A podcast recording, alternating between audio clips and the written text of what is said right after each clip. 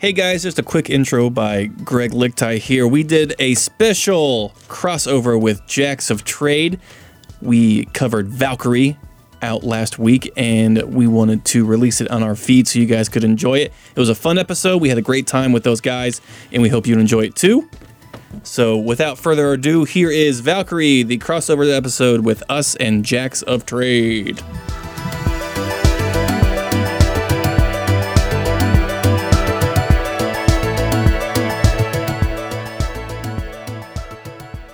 Hey everybody, I'm Davis. Right, start over. D- Desi, okay, fine, fine. Starting over. All right, ready? You peaked Alrighty. in high school. There it is. First of all, I peaked in college. Thank you very much. Ladies and gentlemen, presenting the newest comic duo, Davis, a dabbler in many disciplines with a voice that can soothe and persuade.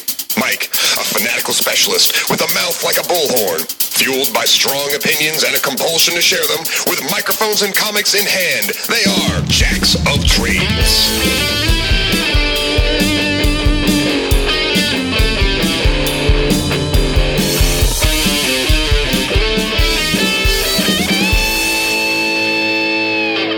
Hey everybody, I'm Davis. And I'm Greg. And this is a very special episode of Jacks of Trades. On Jacks of Trades, we read, review, and rate trade paperbacks and graphic novels by major and indie comic publishers. We're not experts in any way, shape, or form. We just like hanging out and talking about comics. How you doing today, Greg? I'm doing great, Davis. Thanks for having me. Oh, I'm very glad you're here, sir. Is your coffee all right? Is the AC fine? Oh, you, you know, I look, the great thing is I control the strength of my coffee and how much energy I want to put into our AC. So Oh, fantastic. That's a great thing about life and a great thing about having air conditioning. cutting edge journalism here, y'all. 100%. So we have some very special guests with us today. Allow me to introduce the First Issue Club. Uh, they're like the Breakfast Club with 100% less Ally Sheedy.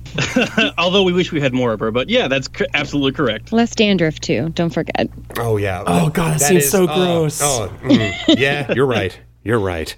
So we ha- again, as I said, we have the First Issue Club with us today. So, uh, First Issue Clubbers, introduce yourselves. Tell, tell us a little bit about yourselves. We normally like to have a uh, origin story about how you uh, got into comic books in general. So, if you guys want to just talk about yourselves, this is your platform.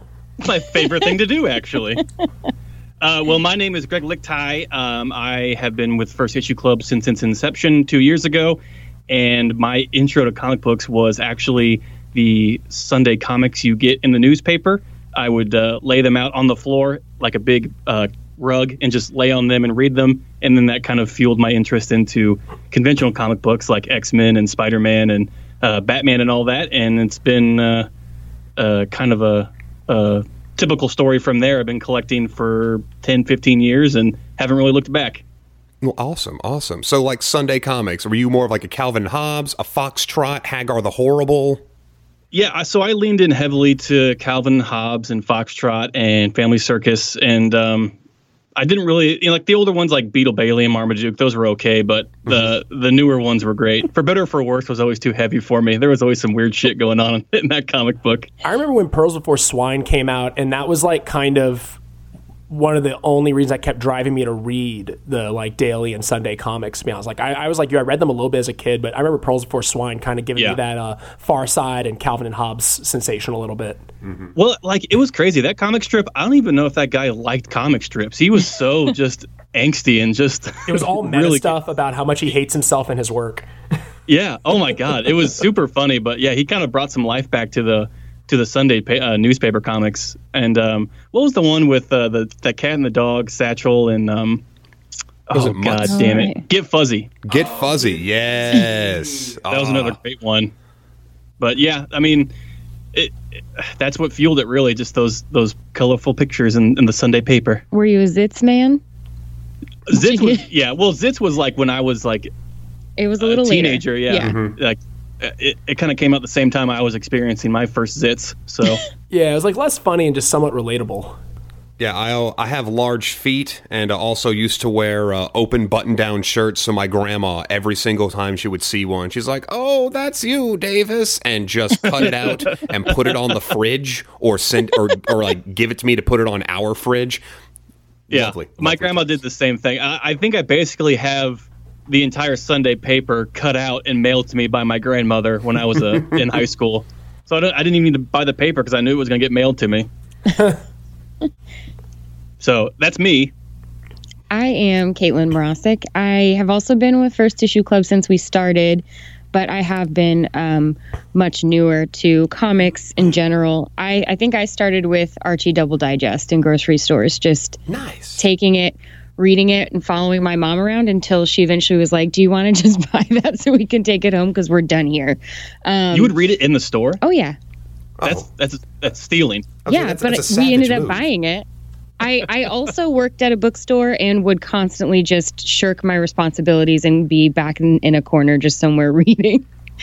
And you weren't fired bad? from that job. I wasn't, no. Um, but so with comics, I that was my first introduction, and then um, probably Madman, more of the independents, like the Ind- Independies uh, saga, stuff Scud. like that. Yeah, Scud. Oh yeah, Oh, I love Scud. yeah, Yeah. he's great. yeah, I'm, we I, just got a trade. Um, so, was it Prime Day or something? Yeah. Yeah, big sale, and so we stocked up on a bunch of trades, and Scud was definitely among those. Oh, you got the whole shebang? Yeah. Yep. Nice. Nice. You know, there, uh, who was it? Uh, Rob Schrab is actually trying to do a full colorized version of Scud for, um, would uh, Yeah, that would be fantastic. Is this Scud the disposable assassin? yes. Yep. Mm-hmm. You got it. I wonder if colorizing it would take away some of the charm of the book. You know what I mean? It could because it does have that gangster feel where it's kind of it kind of makes sense for it Mm-hmm. to be a little bit in in pieces like that. But Mm-hmm. I wonder, I'm I'm sure if he's got a vision for it, it would end up turning out great. I'm surprised it hasn't become like an Adult Swim cartoon show uh, already. Wow, that's a really I mean, I think the uh, I think the, the Sega Genesis game kind of ruined that because I don't I don't think we're getting a uh, Seven Up Cool Spot uh, you know show anytime soon. But uh, yeah, the black and white reminds me there was a uh, joke in the original Scott Pilgrim where he's talking to Ramona is like, "Is that the natural color of your hair?" She's like, "Sure, why not?" And then when they colorized it, it's purple. It was like this joke works a lot better in the black and white version. Yes. Yes, exactly. Well, awesome. So today, our wonderful guest, we're going to be doing a little bit of a change. We're doing our regular uh, style of drinking issues, except we're just going to be doing things a la first issue club style by just doing the first issue of Jane Foster Valkyrie. so excited. Yeah. Woo! Greg and uh, you know the former co-host uh, Michael have been huge fans of Jason Aaron's Thor run. Uh, they've gotten everything Thor, Mighty Thor, uh, Impenetrable Thor, uh, Thor, the Thor. Thor, God of Thunder, Mighty Thor, Two Thors and a baby. There- two and a half Thors. There actually is a Oh, Thors. the fuck out of there that. actually is a trade called Thors. Oh, have you read that though? It's incredible. It's wild. It's, It's like, like a, a crazy show. buddy cop murder mystery nonsense. Oh, I love it. It's And I do so love good. how it ties into the canon of the War Thor. And, I won't get Yeah. too off the rails there, but like they actually take this absurd story and it's integral to Mm-hmm. the end of the Jane Foster Thor run. It's like critical to the story. Yeah, I think it just speaks to how brilliant Jason Aaron is. But he's a Kansas City boy, so of course we're gonna stand him. But oh, I, I I I personally love Jason Aaron. Uh, I'm waiting for the next bit of his Southern Bastards to come out right now. It is just a uh, as, as people living in the South that grew up with high school football and barbecue, it is an absolute masterpiece of comic bookery. So yeah, I was curious about that because we live in the Midwest and we all love Southern Bastards. But was that like a pretty accurate portrayal of the Southern community and just how, how it revolves around football? I mean, Some southern communities, I some yeah some southern communities like i uh I, I grew up in texas it still runs true in a lot of you know, southern towns where football is the pretty much only commodity a lot of these towns have Oh yeah, yeah, yeah. I think my mom and I described Friday Night Lights and tried to get her to watch the TV show, which, if y'all haven't, is absolutely brilliant. Um, It's great. Oh, it's it's beautiful. I like it's Yeah. cry worthy. The first episode is probably one of the most emotional roller coasters I've ever been on. And uh, but I told my mom I, I kind of pitched the show to her, and she's like, "Greg, I don't need to watch it. I lived it." Because she's from like deep Southwest Texas. She's from like Kingsville. People in Texas don't know where that is. Like it's, it's like near the Rio Grande, population of like ten thousand people. Like this is like turbo football country. Yeah, the, the only place that has Turbo automatic football. Sprinklers. The only place that has automatic sprinklers is the football field, just to make sure it is watered and green for everybody. Yeah, The only it's, place that has All water grass is the diverted to them, so the grass stays nice and green. So I guess we can dive right into Valkyrie, huh? We can All uh, kind of. crops died, I but mean- at least the field is green. well, because this is technically a drinking issue. Yes. for our podcast. Uh, we like to have a beer or drink paired with this one. I guess I'll I'll go first with my Jane Foster Valkyrie. I have. Because I had a lot of trouble with this. I had a lot of trouble too. There's no, there's surprisingly not enough Viking, Valkyrie, or Norse stuff, oriented right? beers nowadays. But I got Alestorm. It's a 5.1% alcohol by volume. It's from the Nebraska Brewing Company. It's a golden, beautifully rich, aromatic, low bitter, something like that. But it, Ale Storm, uh, we just got done with this Ale Storm that has been everything happening with the War of Realms. Uh, everything has kind of just shifted, and then now, after the dust has settled, I like the Jane. Foster has become the Valkyrie. So the Ale Storm is done, and we now have a champion emerged as the Valkyrie. So, like, because they already they're already pushing like they're, they're going for hailstorm. They're already pushing the accent thing. But if you push it a little further, hailstorm, you get a whole different storm. Yeah. Oh lord. It's one of them storms. It's full of ale. So let me give this a little Kind of quick. like the yawl of storms. They, uh, it's one of those cans where you pop the entire top of it out. This it's is- great. this is new to Hold me. on. Oh, I love that. It's not very sharp. It's a little dull. It's got some uh, some fruity notes to it all. Uh, it's good. Yeah, it is base. There's a tornado with a baseball bat through its face as a nose. That might be a minor Oh. league team in Nebraska. I'm not too sure, but uh, yeah, yeah, that's uh, it's, a, it's, a, it's an okay beer. It's an okay beer. Let's get one of our guests, huh? What, what, what y'all cracking today? Uh, we have a 1964 Chardonnay chilling uh, in the bucket next to us, and two hams. Jesus Christ. Actually, we have uh, Fine two. charcuterie board to match. Oh, Yeah, yeah. The chandelier repairman's here, and he broke some crystal, so we're gonna have to figure that out. But we're very rich. I was like, well, well, you're in an actual real recording studio, so that's that, that that's great. Not just you know Greg's Careful. Wonderful home studio, home of in-depth media, a international conglomerate of podcasting colloquials and everything. I don't know. I'm lo- I'm losing it at this point. I'm losing it. So, so what you got? What's the beer we got rocking today? Uh, we have some Casey Beer Co. Uh, Deer Beer. It's a, a dry hopped farmhouse ale. You're going to learn pretty quickly that I don't know how to pronounce words uh, like at it. all. I like I, I like Der, the uh, Der Bauer, I think. Yeah. first it's of all, German. I like deer beer a lot, though. That's Deer just, beer. That's just a really good name for a beer. It's got good antlers. Farmhouse ales are very popular in the Kansas City Midwest area. So Believe it. Awesome. So I got one more for us. I have Great Raft Brewings. This is why we can't have nice things. Because as we're going to learn in this story, the reason we can't have nice things like cool technology, oh god, it's overfizzing. Uh, the reason we can't have nice things is because of bad people. So the story will become very apparent why I picked this uh, beer. I just don't want to spoil quite yet. how's it taste? Uh, well, I'm dealing with an overfizz here. This thing was a little overcarbonated. Uh, Great Raft, you, you you let me down here. Nah, it might be because They're a great brewery. warm. So it's um, Well, it's kind of true to its name. yeah, there you it's go. A fizz it over. Nine percent ABV bourbon barrel aged barley wine. Jesus Christ. Oh yeah, this is how we roll, dude. so um, that sounded so pretentious. Jesus, Dude, it's- Christ. it's past- I hate myself for saying that. It's past noon. We're allowed to drink. It's fine. and so uh, it's kind of nice. It's nice little fruity notes. It's a little uh, got a slight sour hint. It's nice. Um, I'm a big fan of sours and bourbon barrels, so it kind of strikes a lot of check boxes for me. And uh, I would say I'm gonna give a nice little full sip here. It's nice. Me gusta. Yeah, the sour scene just hit Kansas City about a year and a half ago. So Nice. we have been indulging in sour beers quite often.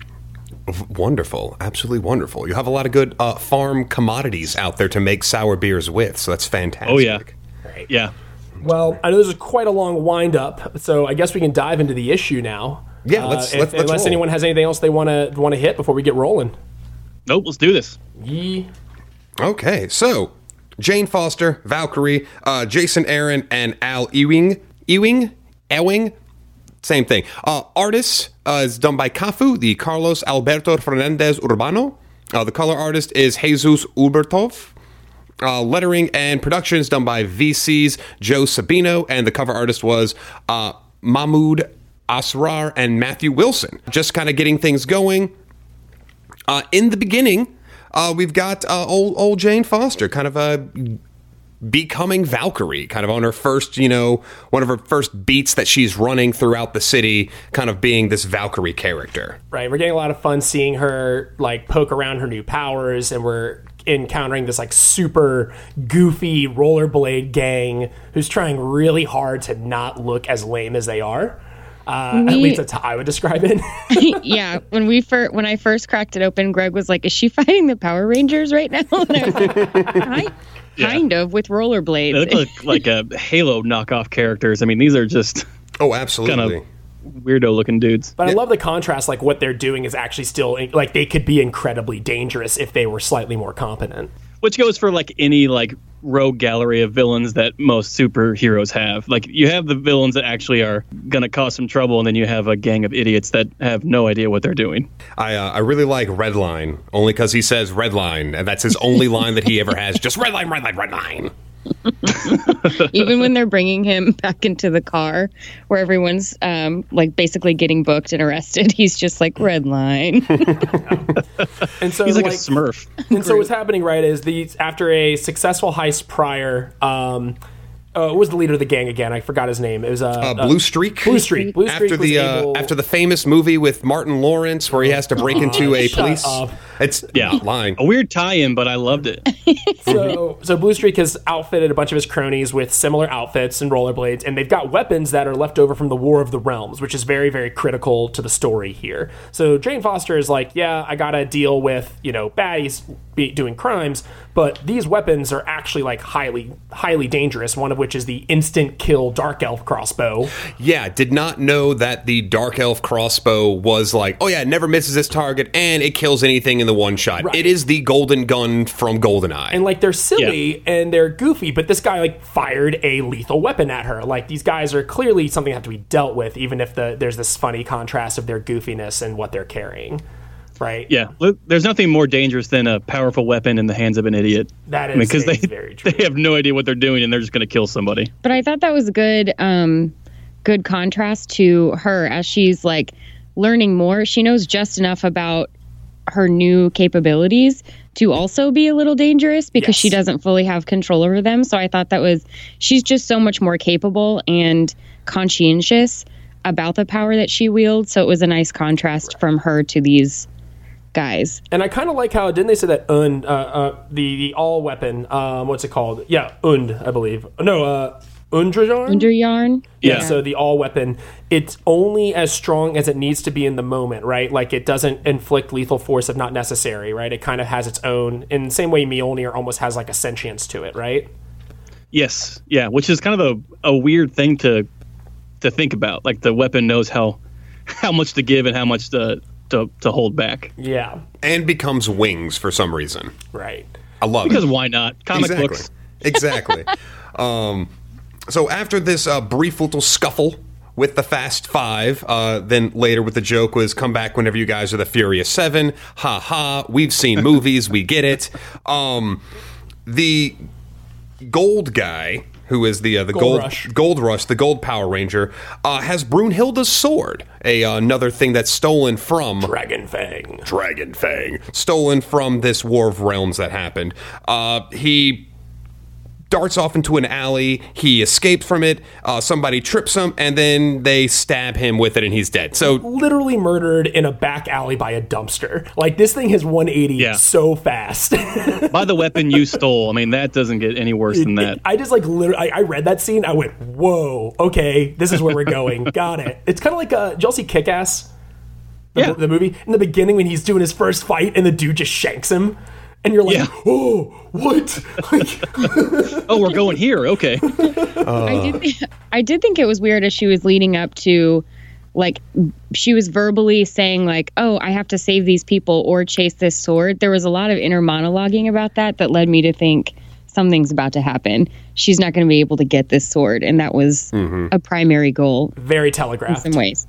Yeah. Very. So after this kerfuffle, she has to return to work because, well, Jane Foster is a doctor. Like, you got to pay your bills. Thor. So Doc Doc Thor has to pay her bills. So obviously she's got to go to work. Her supervisor's not a big fan of that. It's like you're late, blah blah blah blah, this and that. Uh, you know, we all thought you were going to die because previously she did have cancer, as well as that was been purged from her, cured from her, everything else like that. It's in remission. It's That's in important. remission right now. So, uh, as a punishment, she sends her to the morgue unit where Jane Foster is now uh, not mortician Thor, but uh, morgue assistant Thor. She sees ye old uh, Booster Gold, Gold Boost. Gold Rush. There we go. That's the guy's name.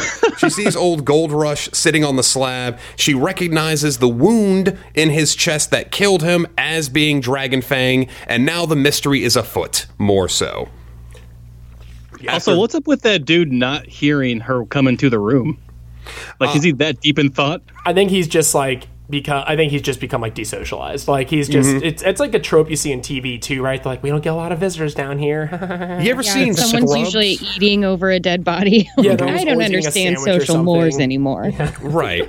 I mean, no, no one down there really listens to you. So, like, you know, there's no, no point in paying attention.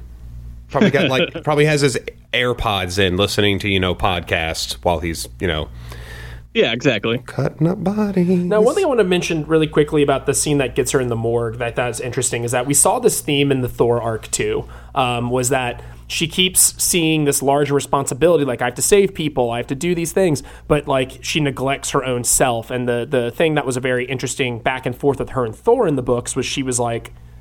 I need to save the realms. And he goes, Well, you're no good to anybody if you're dead. And there's this kind of underlying message of losing Jane Foster. Not even just like you literally die, but like you lose yourself. And she had this whole thing about like, I could just be this forever. I don't have to be Jane Foster.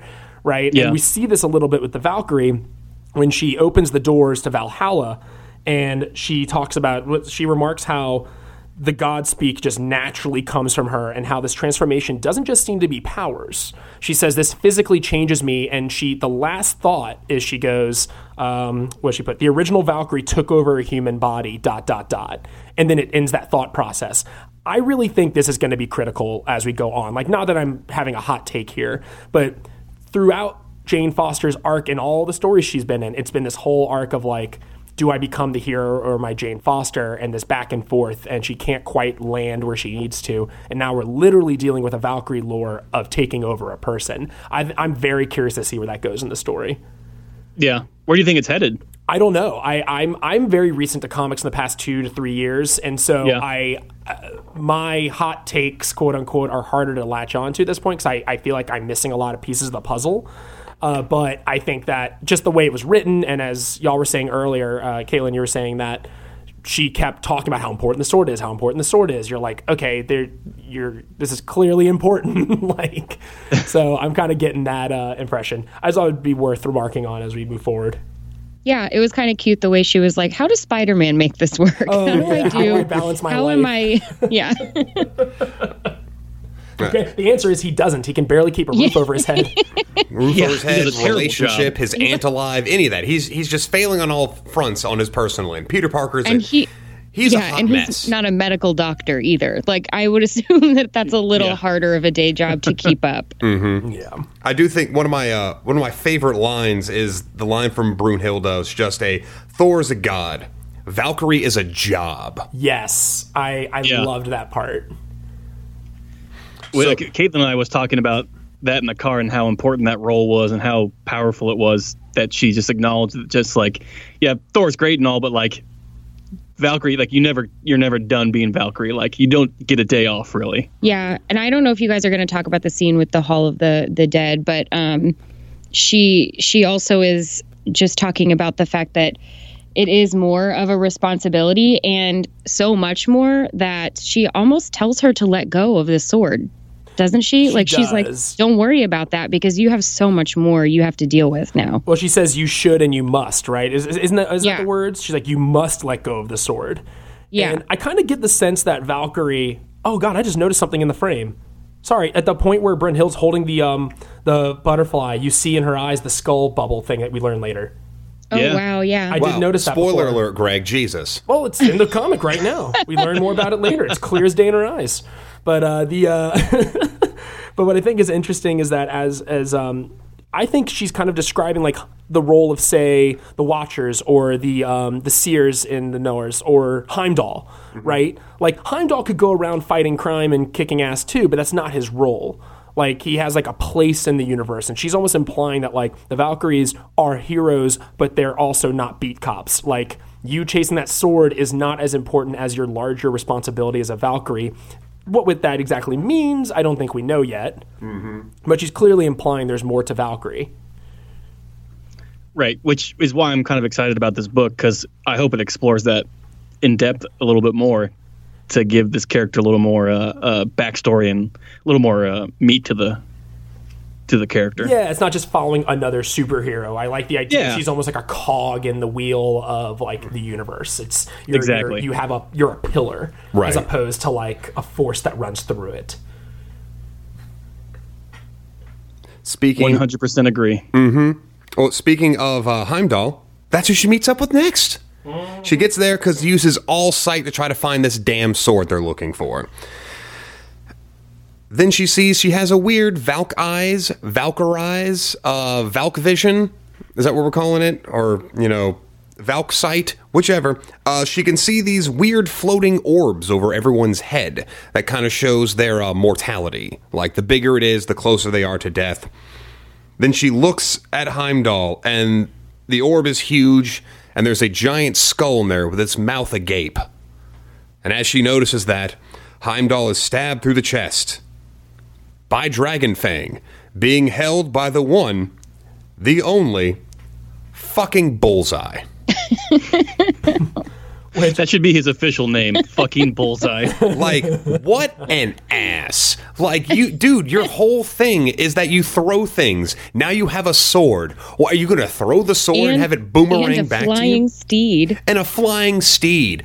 Dude, come on, man. Like, w- w- what are you doing with your life right now? Um, Whatever the fuck he wants, he's magic. I was gonna people, say, He's- if yeah. he's I was magic. him, I'd be doing exactly that. Why are you complaining about? Jesus. Um, so I will say, uh, this book came out on Wednesday because this is the first issue club, and y'all try to get things out.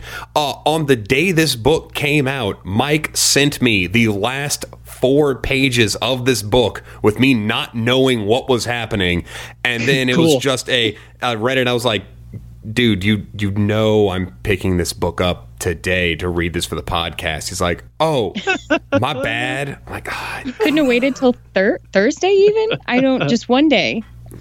Mike just assumes we're not going to read the things he tells us to because, in general, the best advice in life is to not do what Mike tells you to do. Okay.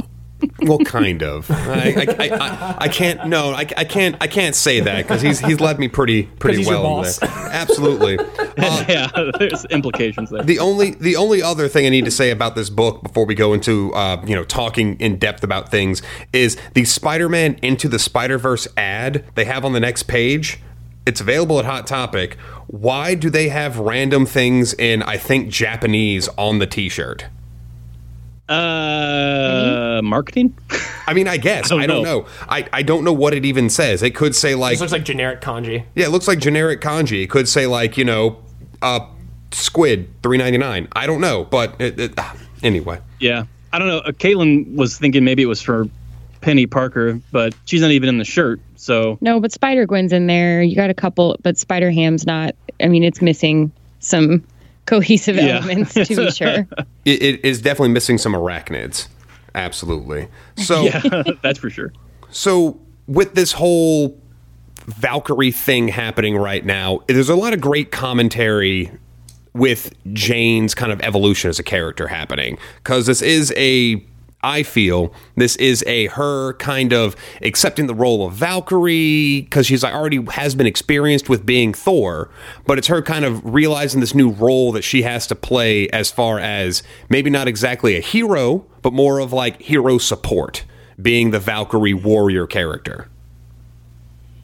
Yeah, I would. Yeah, I mean, she's kind of like a guardian now instead of just like the the main superhero. Mm-hmm. She's like a. She's not really a supporting character, but she plays a, a much different, and I would say important role now because she's taken over the little minutia that those big uh, superheroes like Iron Man and Captain America and Thor, they're like they're like big pic- big picture guys now, and she has to take care of all the smaller details uh, like Bullseye and a horse. Right. It's interesting because the problems that she's dealing with, and maybe this will change. Maybe maybe the whole point here is that she's still just acting like she's Thor. Like I accidentally called her Doctor Thor earlier. I meant Doctor Valkyrie because I still see her as Thor. Doc Valk. And I'm wondering if that's how she is. She's still operating as if she's Thor, but she needs to learn to play bigger picture, like or not, or not even bigger picture, but like foundational, you know. And so I think that uh, I'm very curious to see if she's going. This is her proper place.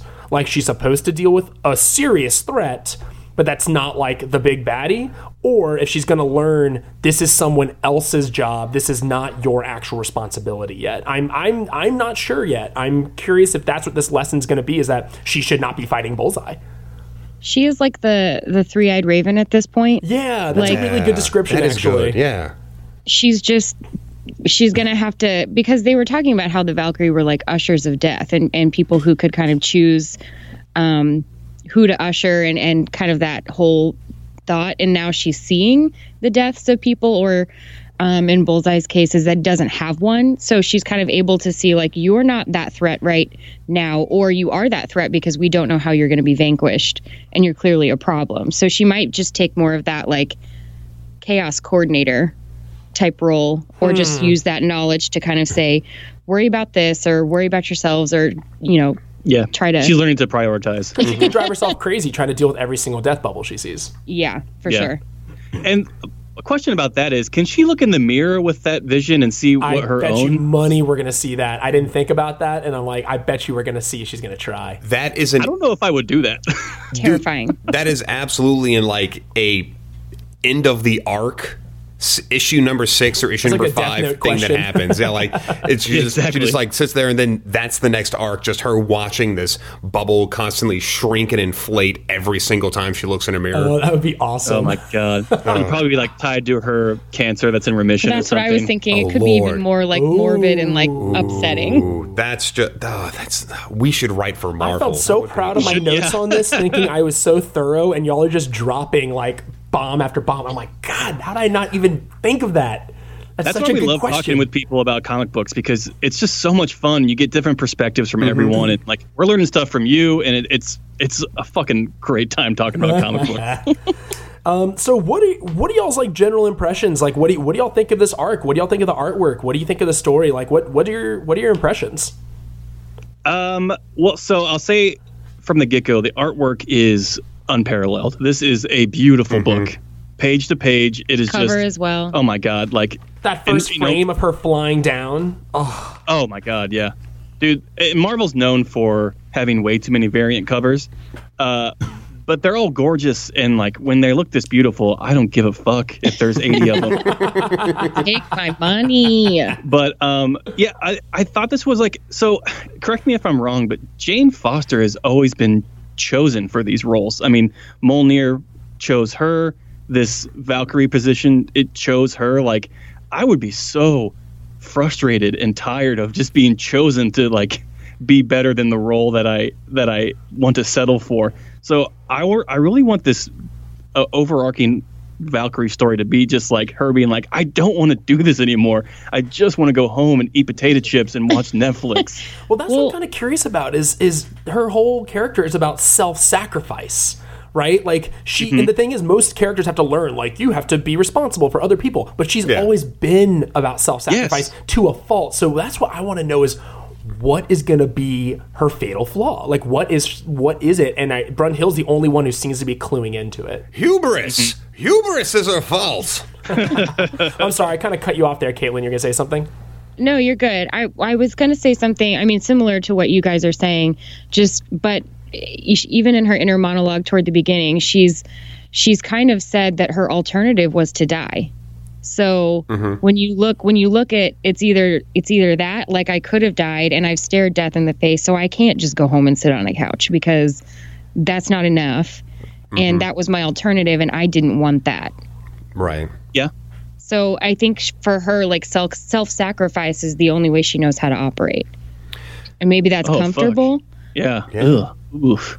so she's not like downtrodden about it because she's like, this is good. This is Well, I've This got is the fun. sentence This in is front of me. I think you're talking about right. It says, "When you've stared death in the face, life is enough. When you've stared death in the face, it's not. I needed more." And so she's like living the kind of like you become appreciative, and you also like in some ways you think I should live a humble existence now, and a party's also like, but how can I?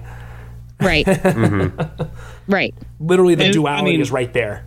Yeah, and I mean, once you get a taste of having superpowers, I would think you probably get uh, addicted to it. Oh, absolutely. It's it, it, it's better than heroin. What I've heard. Well, what did she tell Frasier when she said, "What's it like?" And she goes, "I must. It must be unbelievable." And she goes, "Not even close," and just flies off. Oh Lord, I, I think there is something a lot of fun going back to this. Uh, her being an ans- not an ancillary, but a, kind of a combat support character. Uh, Not not not a smaller character, but the fact that she's talking to one of my favorite organizations in Marvel, uh, Damage Control. Oh, Yes. that's right. They did. They, Yes. uh, the fact that she has a friend named Lisa that's part of Damage Control. Um, I don't know why I like Damage Control. I think they're kind of like why I like the Inhumans because no one gives a shit about them. Um, and th- they just kind of roll with it. It's like, no, this is these people that after everything that happens, after, you know, Iron Man comes in, s- s- you know, uses his repulsor blasters and knocks some things down, and he stands in front of the American flag, and everyone takes the picture. It's, it's like, okay. All right, time to time to you know clean up everybody. Damage control. Yeah. Go on. Who's going Like- to rebuild this Taco Bell? God damn it! So I, I exactly. So I think that might be like a good early parallel to kind of show where Jane might be going within this whole Valkyrie role that she's playing right now. yeah, you think she's going to be like playing cleanup and taking care of the little messier problems that the quote unquote bigger superheroes don't have time to handle. Well, but maybe those are the strings that are leading to bigger messes, and she knows Yeah. that. That's very true. Yeah. I, I would just really Also- hate to like. I'm sorry. No, I was going to say, um, Davis, to your point, this is the second time this week that damage control has been brought up in comic books. Ooh. Because in Jonathan Hickman's House of X, damage control also plays a big role. And they also have like IP from like Reed Richards and Tony Stark that they just it keeps falling into their hands because they have to clean this stuff up, and it leads to them holding these like hugely important technologies. So that's an interesting component. They're not just cleaning up messes anymore. Do you Yeah, so you may be seeing more sort of damage story? control. Yeah. Yeah, I really do. So uh, it could be pretty interesting. I mean, You uh, could go like the Gotham Central route with it. It, it really could. I mean, because damage control, the buildings have so much tech in there. That'd be kind of fun. I, I'd love to see a look because, like, I what was it, Hank, Agent of Shield or whatever? Like, I mean, Agent of Hydra.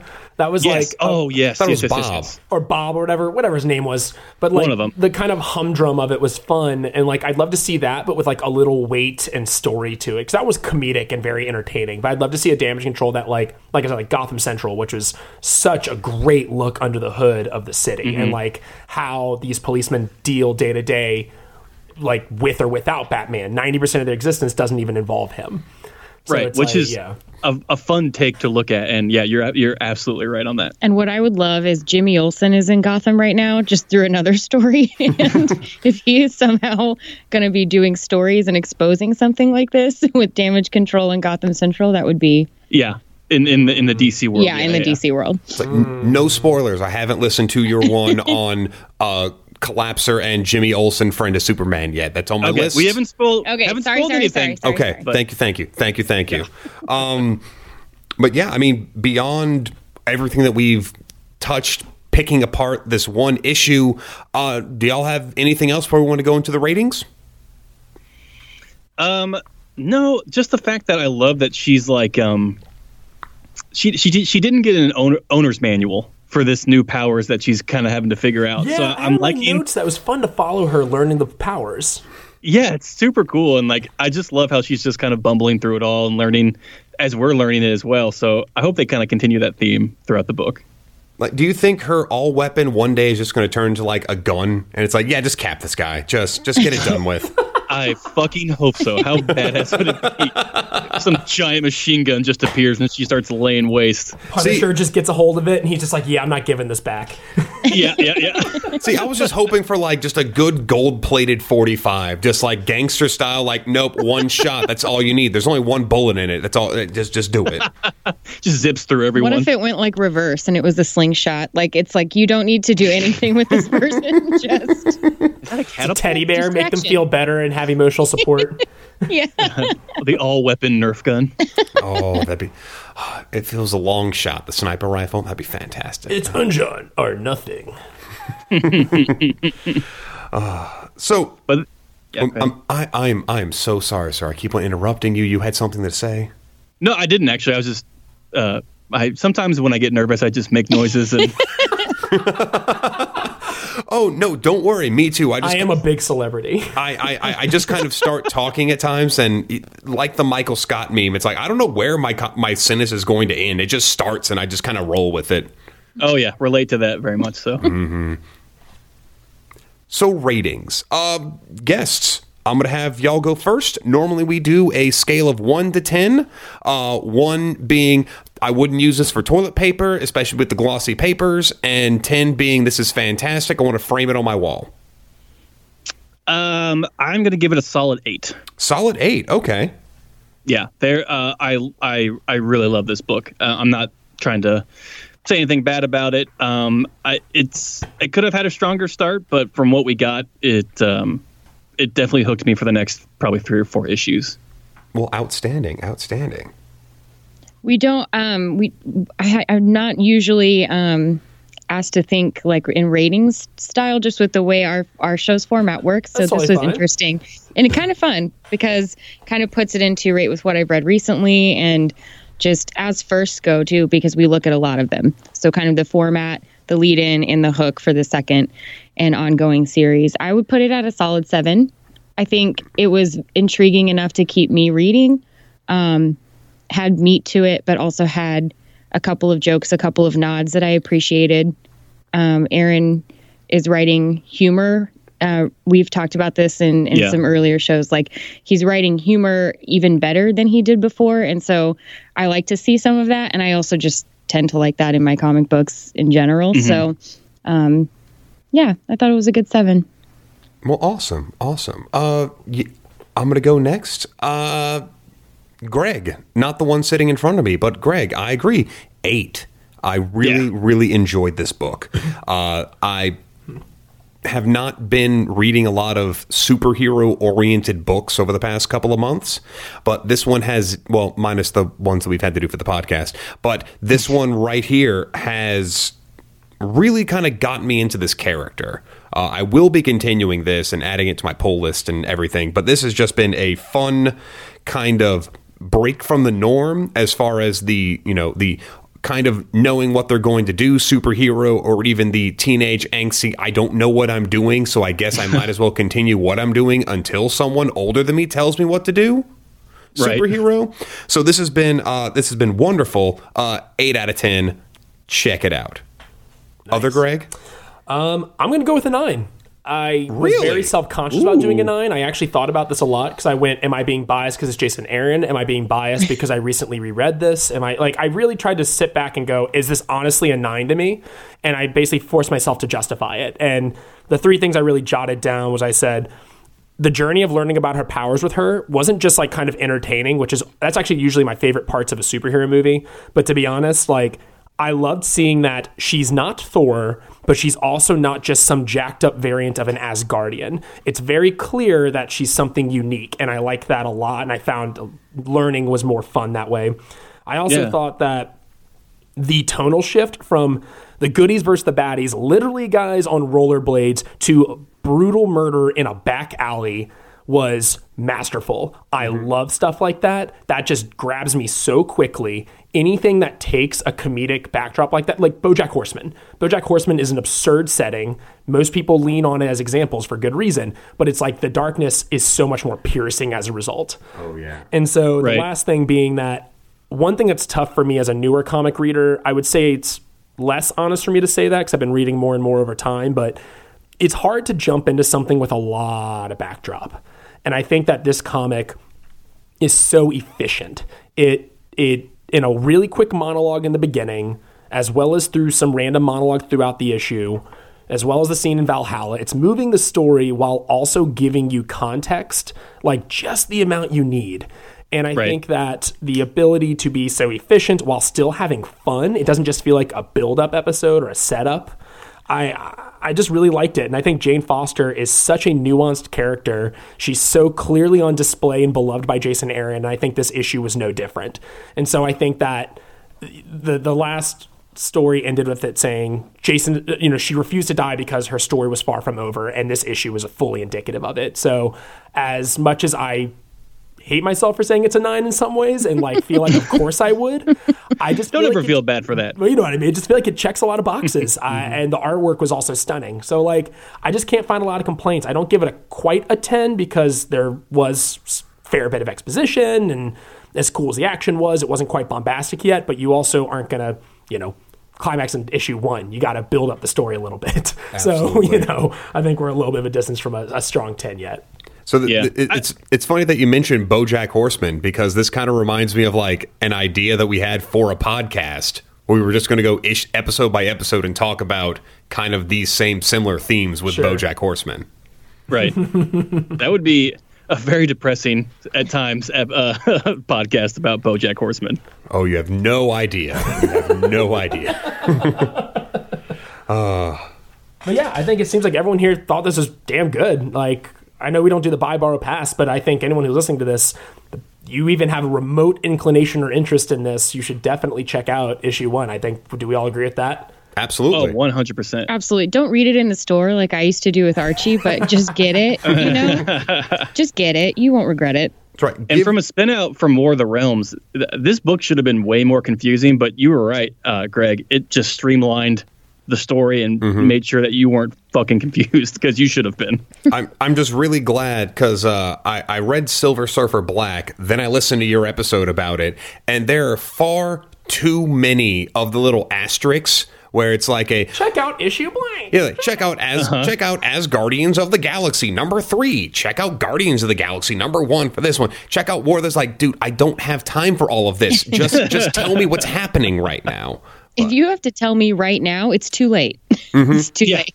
You have 32 pages. Tell me in the 32 pages, please. And like, War of the Realms was smart with that because they did that a tiny bit, but they mostly had the chart in the book being like, look, if you want to go bonkers and read everything related to War of the Realms, here's everything. Oh god. yes. And I did go bonkers. So Hell yeah, you did. it's it, it's like our former co-host Michael Allen Durrett uh, went and read every single Civil War issue. Ooh, that's an undertaking. Yes, he was working on that for like a few months, wasn't Yeah, he? he he read everything that tied into the original Civil War and kind of lost his love for Civil War by reading everything about Civil War. Really? Wow. Uh-oh. That makes sense, though. It becomes more of a chore. Yes, yes. From what I recall, his favorite thing was the Wolverine Civil War tie-in, in which it's just Wolverine like rolling across the country trying to find Nitro to kill him for starting all this shit to begin with. So it's just a, a normal uh, yeah. uh, uh, cross country road trip with Wolverine. Wolverine, hunter, tracker, assassin. Really pissed. All the time. C- probably call you Bub. yeah, most likely. So thank you very much. First Issue Club. Again, First Issue Club. They're like the Breakfast Club with 100% less Ally Sheedy or dandruff. Um, We're working on that. what, the dandruff or the Ally Sheedy? Both. We've we've put out calls to both camps. Good. Camp Camp Dandruff. Might I might I recommend uh, anything involving tea tree shampoo? It's worked for me in the past, or and or head and or shoulders with the almond in it. It's good stuff. I do use head and or sol- shol- shoulders. Oh, excuse me there on that last word. Uh, These deer wonderful. beers have really gotten you. oh, the deer beers, good stuff. Ah. So, where can all of our listeners find you and your wonderful media that you put out? Yeah, totally. Uh, well, first of all, thank you so much for having us on. This was a lot of fun. Any chance we get to talk with other comic book fans um, is really a treat for us. But um, if people liked what they heard from our end, they can find us at First Issue Club on Twitter, Facebook, Instagram, And we have a LinkedIn, but it just has a picture of us. and we thought it would be funny to have a LinkedIn, but you That's don't have to go there if you don't want to. um, if you want to email us, it's uh, first issue club podcast at gmail.com. No one ever does, but that's okay. Except you And guys. You email us. It's first F I R S T. yeah. Oh, shoot. I don't know if we Yeah. said that. Not first, like one Yeah. ST. And we'll definitely have links to all their stuff in the show notes. Do y'all have any other stuff y'all want to plug? Anything you want to promote? Uh, not really. We um we put out shows every week. Um, that's about it. We have a few little local cons that we're going to be doing. We have a zine con coming up where we oh, nice. yeah we write bootleg comic books and um, people typically like those. The last one we did um, we wrote about uh, the thing having erectile dysfunction that went on really well. Oh my And- God! and, uh, please, please tell me at some point you said he could not get his rocks off. It's called uh, uh, Hard as a Rock. and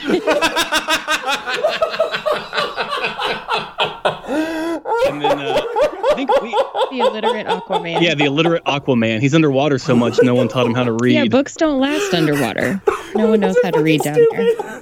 Those so stupid. untold. This is fantastic. I don't know what you're talking Oh my about. god! Please send us. Please send us Email us links your to address this. and we'll mail them to you. Yeah. Yes, Please, please, please. please, please, please, please. Oh my god, I've got to read these. oh, Oh Lord. All right. Well, sorry, I got to cover. well, well, Hard as a rock. Jesus Christ. well. Greg and Caitlin of the First Issue Club, thank you very much for joining us today. Uh, Thank you so much for having us. You there?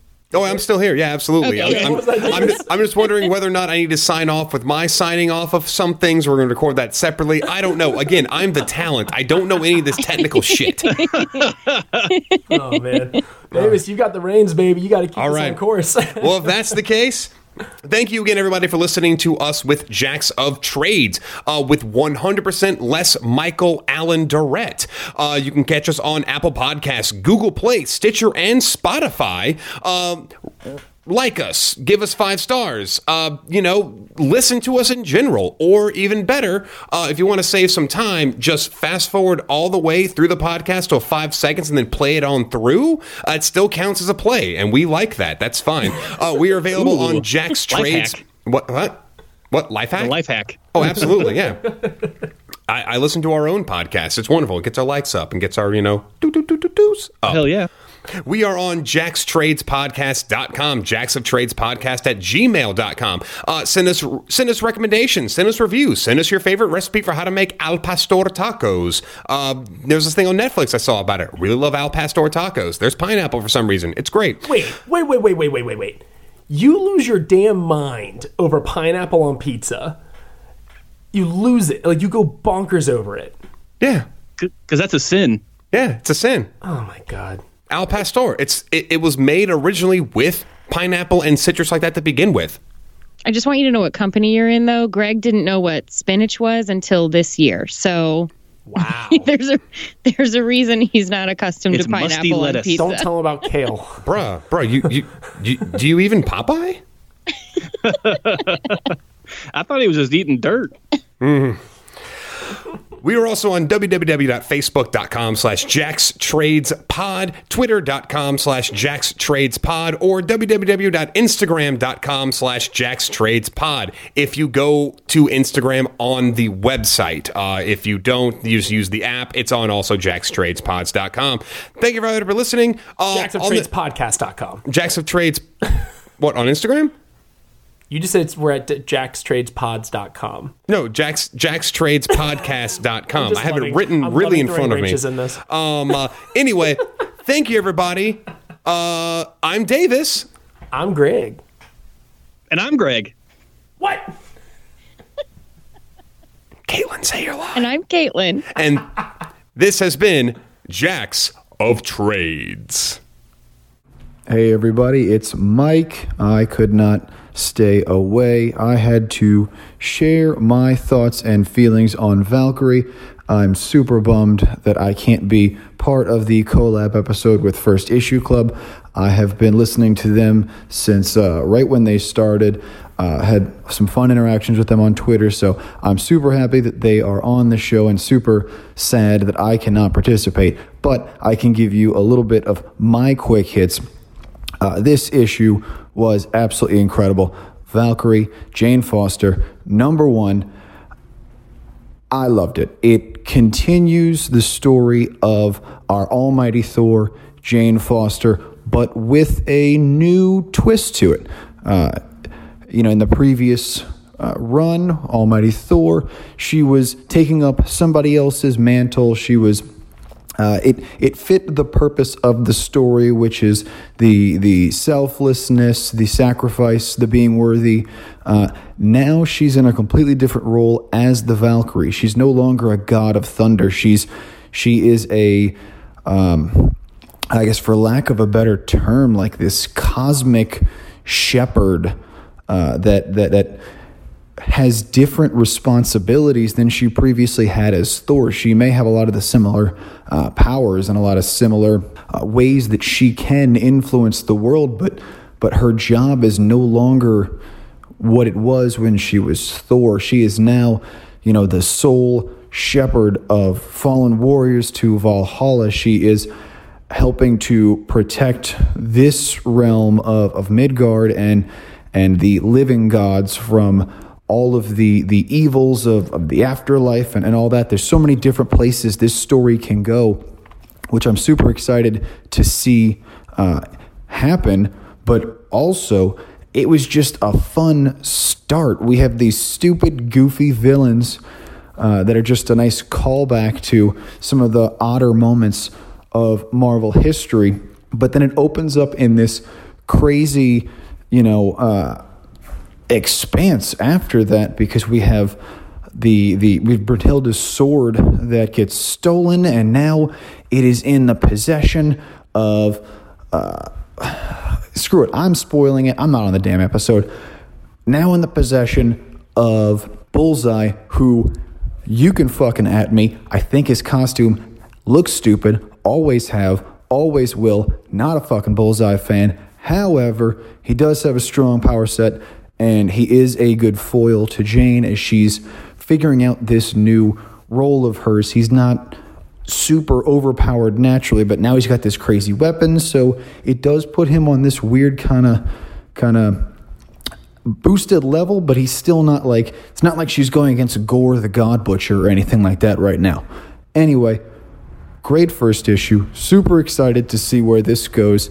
Uh, if Davis says anything other than glowing praise, lambast him on the internet. Tell him he's an idiot. Tell him that I don't know anything else I'm going to say is just going to sound mean, and I don't want to be mean. I still, I still love Davis. I miss you, buddy, and I miss all of you. Thank you guys for listening to a couple minutes of my dumb rambling, and thank you First Issue Club for being on the podcast. Really appreciate it. Really love your show. Keep it up, guys, and I hope we can do something in the future.